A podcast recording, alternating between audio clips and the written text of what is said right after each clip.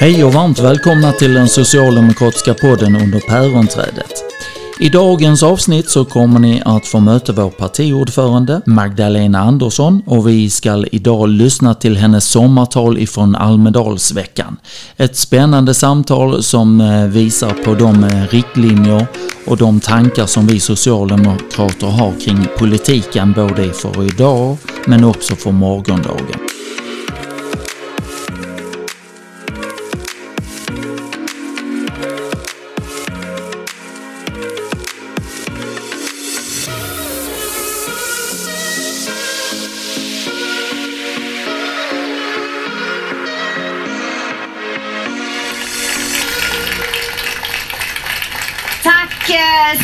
Så!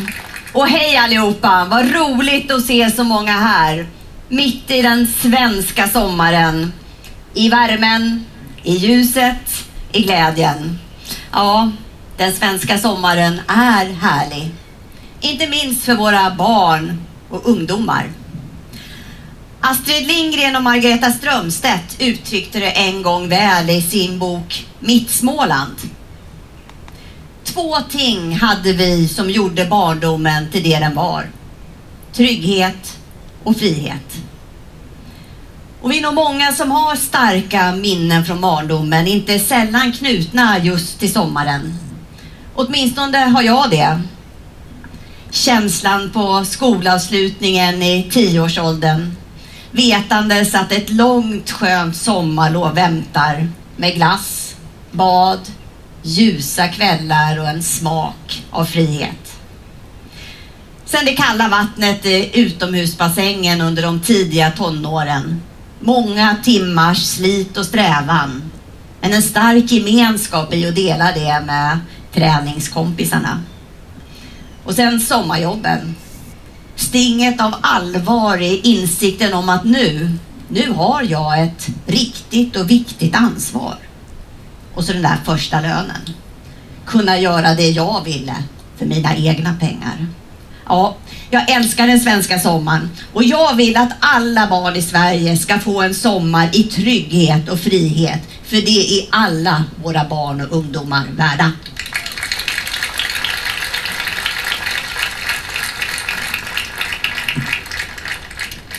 En person som sannerligen kämpade för det var Ingmarie Wieselgren. Genom sitt liv så arbetade hon outtröttligt för att vi ska vara ett samhälle där alla människors fulla potential får komma till sin rätt. Och nu har det gått ett år sedan hon mördades här i Visby. Hon var på väg mellan två seminarier. Båda handlade om barn. Om ungas psykiska ohälsa. Och vi ska hedra hennes minne och vi ska göra det genom att fortsätta hennes arbete. Genom att tro på våra barn och unga. Genom att stötta dem och se till att samhället finns där när de behöver stöd. Så att alla barn får komma till sin rätt. I trygghet och i frihet.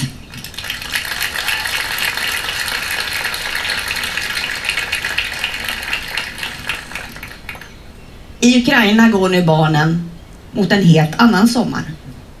En sommar präglad av otrygghet och där friheten varje dag hotas. Barn som kommer skadas, dö av ryska vapen. Barn som aldrig mer kommer få träffa sina föräldrar.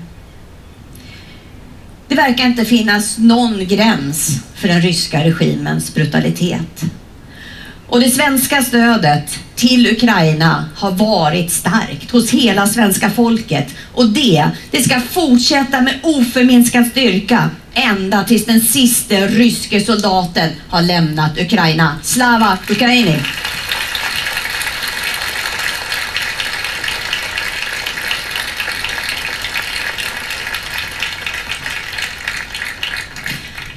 Mötesdeltagaren. Det jag kanske älskar allra mest med Sverige, det är att vi inte bara bryr oss om hur det går för våra egna barn, utan om hur det går för allas barn. Varenda chatting som Olof Palme en gång uttryckte det. Om vi inte ger våra barn och ungdomar en uppväxt i frihet och trygghet, då misslyckas vi inte bara här och nu, då misslyckas vi också med framtiden. Och det är uppenbart att vårt land har stora problem på den fronten nu. Att samhället inte ger våra barn och ungdomar den uppväxt som de förtjänar. Jag talar om våldet som eskalerar, där barn rekryteras in i de kriminella gängen. Om en sönderprivatiserad skola som inte klarar av att be, ge barnen den kunskap de behöver. Om den ekonomiska krisen som driver fler barnfamiljer in i fattigdom. Och inte minst om nedmonteringen av miljö och klimatpolitiken som riskerar göra den svenska naturen oigenkännlig och driva investeringar av jobb och företag ur landet. Ett pris som kommer få betalas av framtida generationer. Om detta vill jag tala idag. Om hur vi tillsammans behöver ta oss itu med de här problemen. Om att det är vårt gemensamma ansvar. Och om att vi ska axla det ansvaret för våra barn och ungas skull.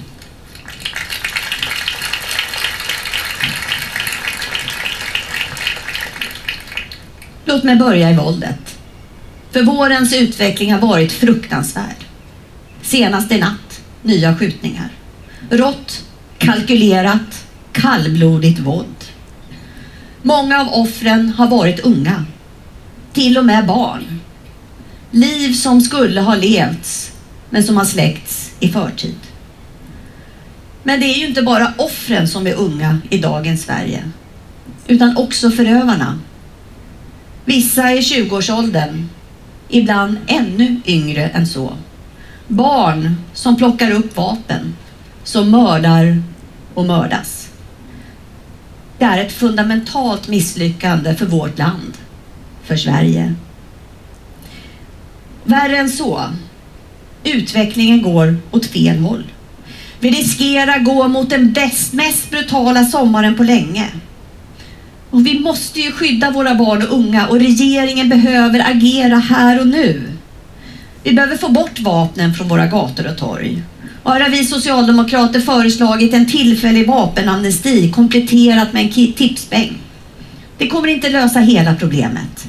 Men det går att göra snabbt. Och varje vapen som försvinner, det är ju ett vapen mindre. Men vi behöver också ha ett helt annat fokus på de vuxna som rekryterar barn in i kriminalitet. Att utnyttja barn på det sättet, det är ju så fruktansvärt att orden inte räcker till. Här är det bra att regeringen har tagit vidare vårt förslag om att göra det straffbart att involvera barn i brottslig verksamhet. På lördag blir det äntligen verklighet. Men fler gängkriminella behöver lagföras, sättas bakom lås och bom, hållas långt borta från våra barn och unga. Och i regeringsställning, ja då skärpte vi 80 straff. Vi anställde fler poliser, startade nya polisutbildningar, gav polisen nya verktyg.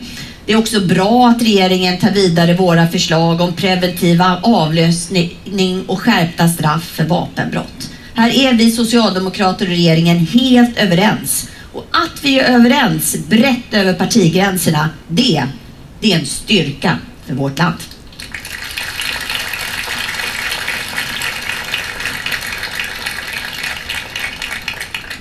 Men det är uppenbart att skärpta straff och fler poliser inte räcker.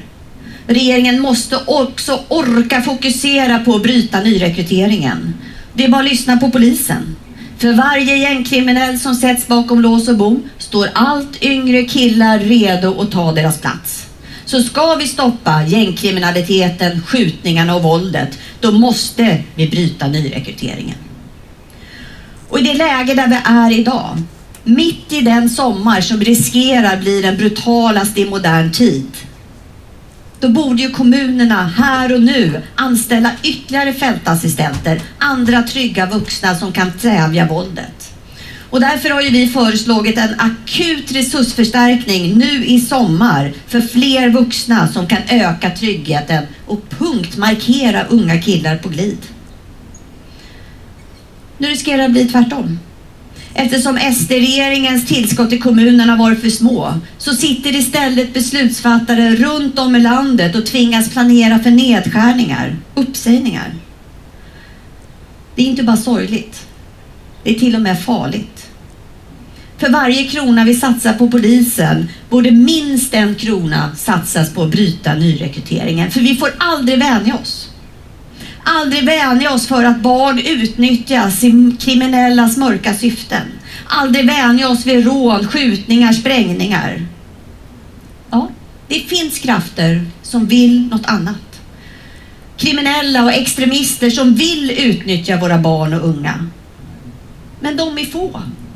Alla vi andra är ju så många fler. En förkrossande majoritet av oss som bor i Sverige vill bara leva i trygghet. Och vi, vi vill ju att alla barn och unga ska få utvecklas och leva ett gott liv.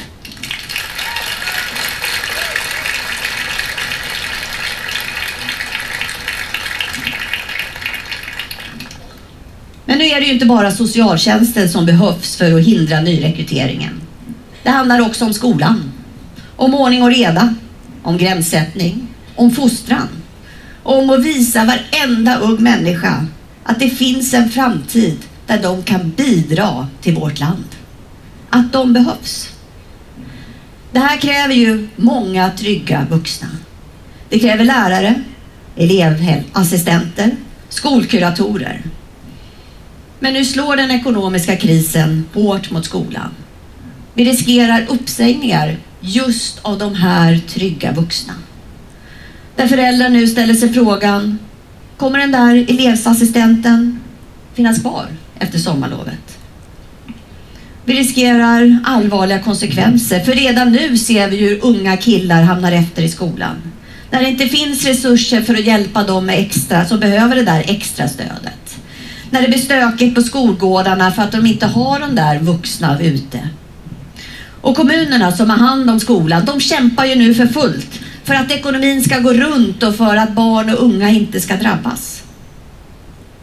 Men när det är kris som nu, då måste också en regering ta sitt ansvar. Men den här regeringen, de har gjort tvärtom. I budgeten som man la, den första budgeten, då minskade man anslagen till skolan med 2 miljarder kronor i fasta priser. Det hade ju behövt tvärtom.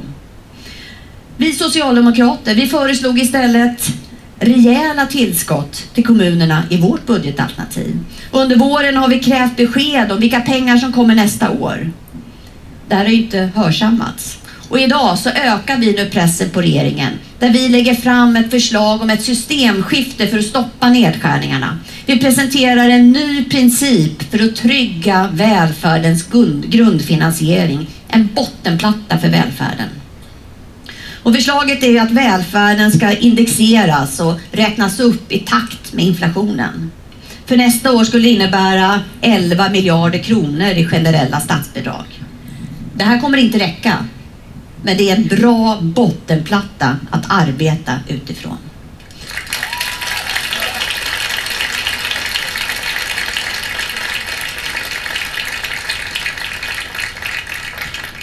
Och en sak kan jag lova. Man ska vara försiktig med löften.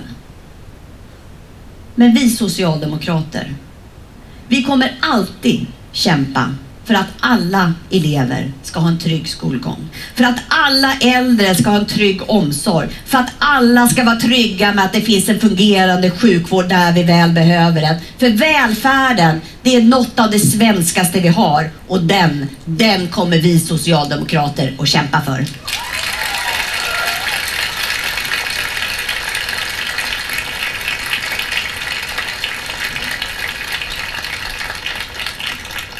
Och samtidigt, när det nu är ekonomiskt tuffa tider, så fortsätter SD-regeringen att med näbbar och klor stå upp för den sönderprivatiserade marknadsskolan.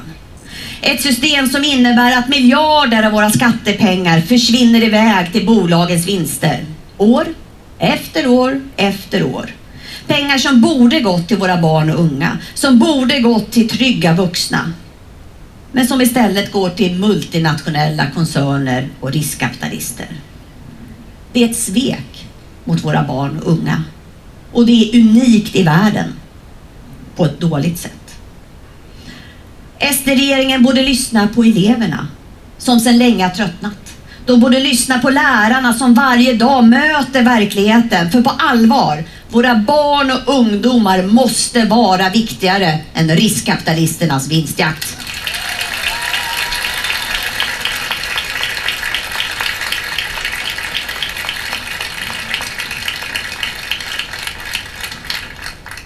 Men regeringen måste ju också orka ta in hur den ekonomiska krisen slår mot vanliga människor. Mot pensionärerna, ensamhushållen och inte minst mot barnfamiljerna. Köerna har ringlat långa till hjälpcenter den här våren. Och en sak är uppenbar. Den akuta situationen när det kommer till gängens rekrytering den kommer inte bli bättre av ett sommarlov där den ekonomiska krisen slår hårt mot hushåll med de minsta marginalerna. Hur har då SD-regeringen agerat för barnfamiljerna i den ekonomiska krisen? Har de prioriterats? Nej. Vi minns ju alla hur det lät före valet. Då lovade högerpartierna allt åt alla. Högkostnadsskydd för el, sänkta bensin och dieselpriser, pausat amorteringskrav, stopp för höjda skatter, men nu låtsas de som ingenting. Löftesbrott har följts av löftesbrott, lögn efter lögn. Vilka signaler skickar det här till Sveriges barn och unga? Samtidigt så börjar SD-regeringens syn på människor i ekonomisk utsatthet slippra igenom. Ulf Kristersson säger det är bara att bita ihop. Johan Persson twittrar om att det är fett att vara arbetslös. Ebba Busch, hon har slutat vifta med falukorven.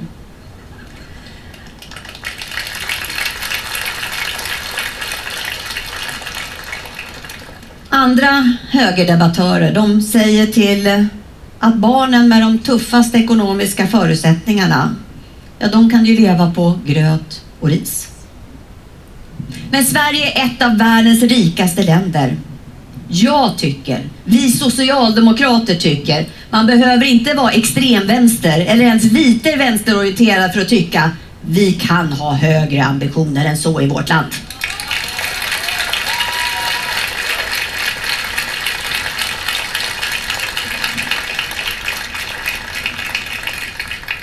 Och vad har då den här SD-regeringen prioriterat istället för vanligt folk? Höginkomsttagarna. De med de högsta inkomsterna, som Ulf Kristersson och Jimmy Åkesson själva. 10 000 kronor i skattesänkning. Och de planerar fortsätta nästa år med en särskild skattesänkning riktat till personer med miljoninkomster. 50 000 kronor ska det bli. Men en sak är tydlig. Sänkt skatt för höginkomsttagare det kommer inte hindra en enda ung person från att plocka upp ett vapen. Vi socialdemokrater har visat att det går att prioritera annorlunda. Prioritera kampen mot nyrekryteringen, skolan, barnfamiljernas ekonomi. Vi har föreslagit höjt barnbidrag, studiebidrag på sommarlovet, underhållsstöd, sommaraktiviteter med lunch. Ja, helt enkelt att den ekonomiska politiken riktas om. Bort från höginkomsttagarna som ändå kommer klara den här krisen och istället stötta barn, ungdomar och vanligt folk.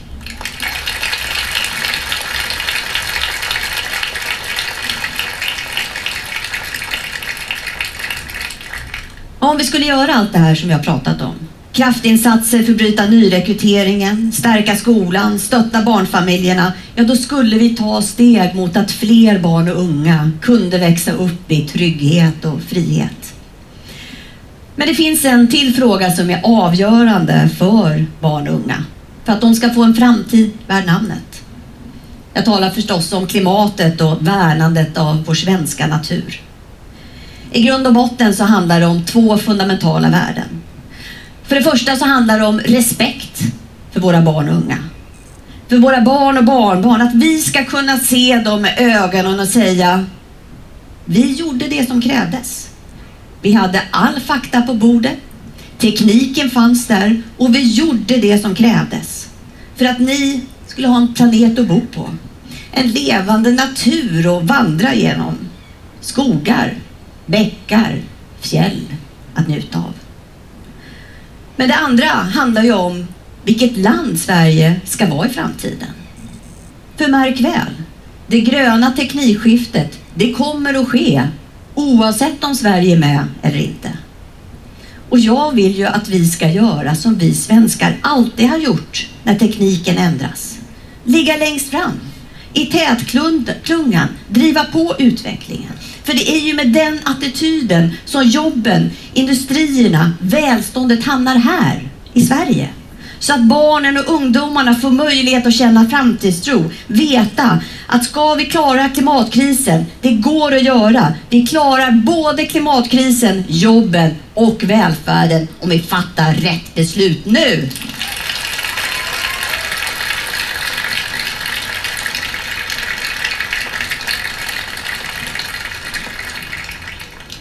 Men jag måste säga att jag är djupt bekymrad över SD-regeringens hantering. Efter en kombination av socialdemokratisk industripolitik och miljöpartistisk klimatpolitik. Ja, det som tog Sverige från Reinfeldtindustrin är basically gone till den nya gröna industrialisering vi ser i vårt land. Ja, så sliter nu Åkesson och Kristersson av sig den svenska ledartröjan. Ta bara klimatslakten i budgeten. Nu ökar man medvetet Sveriges utsläpp samtidigt som man skär ner på skyddet av värdefull natur. Om det här får fortsätta, hur kommer svensk natur se ut om 20 år?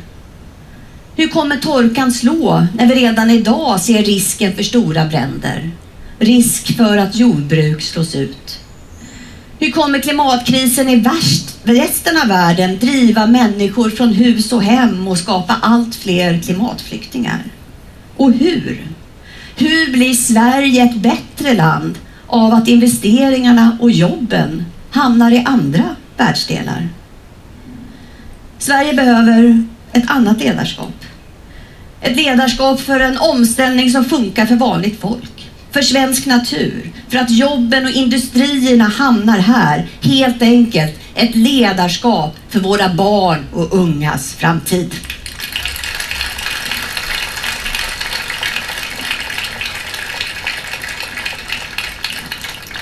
Ja, vi står inför allvarliga problem.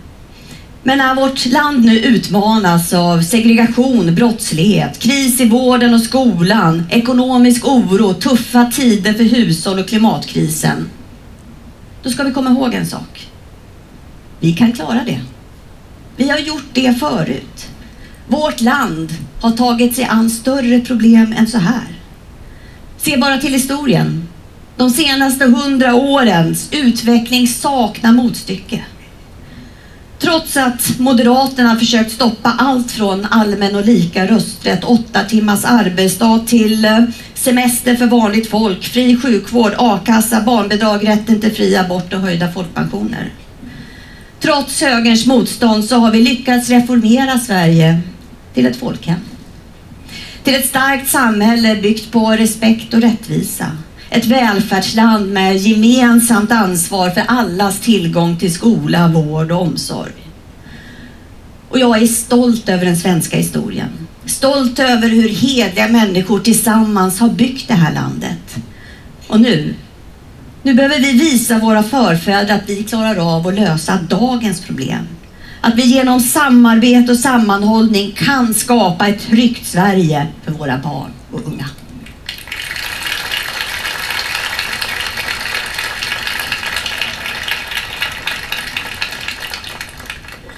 Men nu har SD-regeringen visat att de väljer en annan väg. Där skattesänkningar får höginkomsttagare gå före samhällets bästa. Och det hänger ihop med deras politiska projekt. Att de vill montera ner det som håller oss samman. Öka motsättningarna, ställa människa mot människa, grupp mot grupp. Vi ser det i hatet, pådrivet av Sverigedemokraternas svans. Såväl på nätet som i vardagen. Och jag får så många vittnesmål från människor som berättar om ett annat klimat efter valet.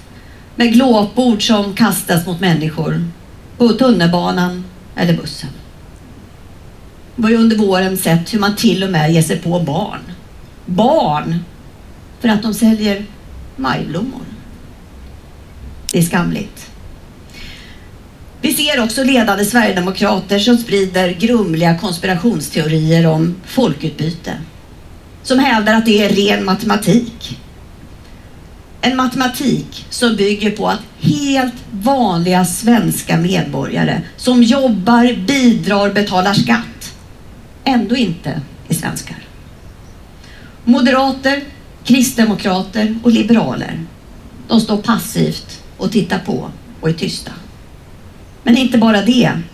De ger ju samma sverigedemokrater verklig politisk makt. Och vi ser ju resultatet. Istället för att hjälpa vanliga familjer genom den ekonomiska krisen försöker man tysta kritiska röster. Och det är en snabb förflyttning och sker över många områden. Civilsamhällets finansiering hotas. Journalister hotas. Man ger sig på kulturen, enskilda kulturutövare, den akademiska friheten. Man talar om utrensning i myndighetssverige och man vill strypa oppositionens finansiering. När jag påtalar det som sker, belyser löftesbrotten och försöken att tysta kritiker, då blir de jättearga. På mig.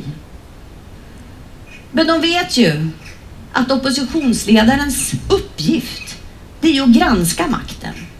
Det är en del av demokratin. Så till er representanter för SD-regeringen som lyssnar. Att ni blir så arga, beror det kanske på att jag har trampat på en öm tå? Att när ni ger politisk makt och legitimitet till Sverigedemokraterna, då bidrar ni till ett räddare, tystare och ofriare land. Långt ifrån de idéer som väckte ert politiska engagemang. Det kan ni fundera över i sommar.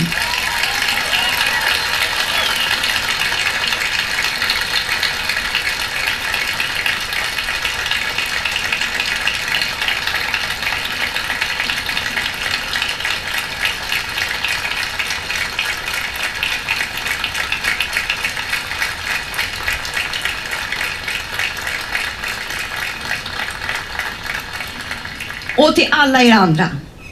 Nu behövs alla goda krafter. Mot hatet, mot hoten, mot bristen på respekt för heliga människor som kämpar och sliter för vårt land. I Sverige behöver vi mer samhällsgemenskap, fler som står upp, fler som arbetar för det här. Så var med och bidra på det sättet du kan. Alla goda krafter behövs.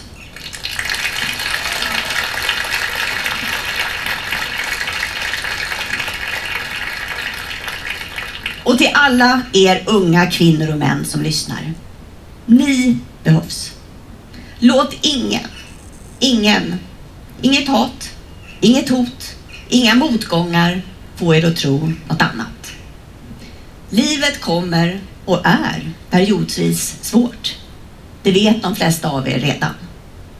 Det kommer stunder när ni funderar på vad blev det av mina drömmar? När budskapen från en mobilskärm skapar den här känslan av att jag duger inte till. Men då ska ni veta, vi är många. Många som står på er sida, vill ert bästa. Som kämpar för att ni ska gå stärkta ur det svåra. Få det stöd som behövs. För att vi vill er väl. Men inte bara därför. Utan för att Sverige behöver er var och en av er. Ni är en viktig del av vårt land idag. Men det är också Sveriges framtid. Och den framtiden förtjänar ni inte bara att leva i. Ni förtjänar en politik som gör att det är en framtid att längta efter. Så kom med oss i det arbetet. Engagera er, gör era röster hörda. Ni behövs.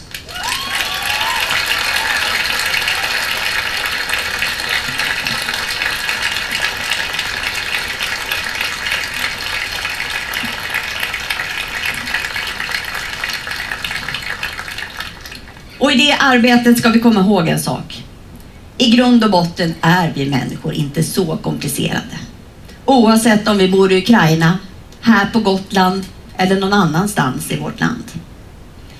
Vi längtar alla efter fred, frihet och trygghet.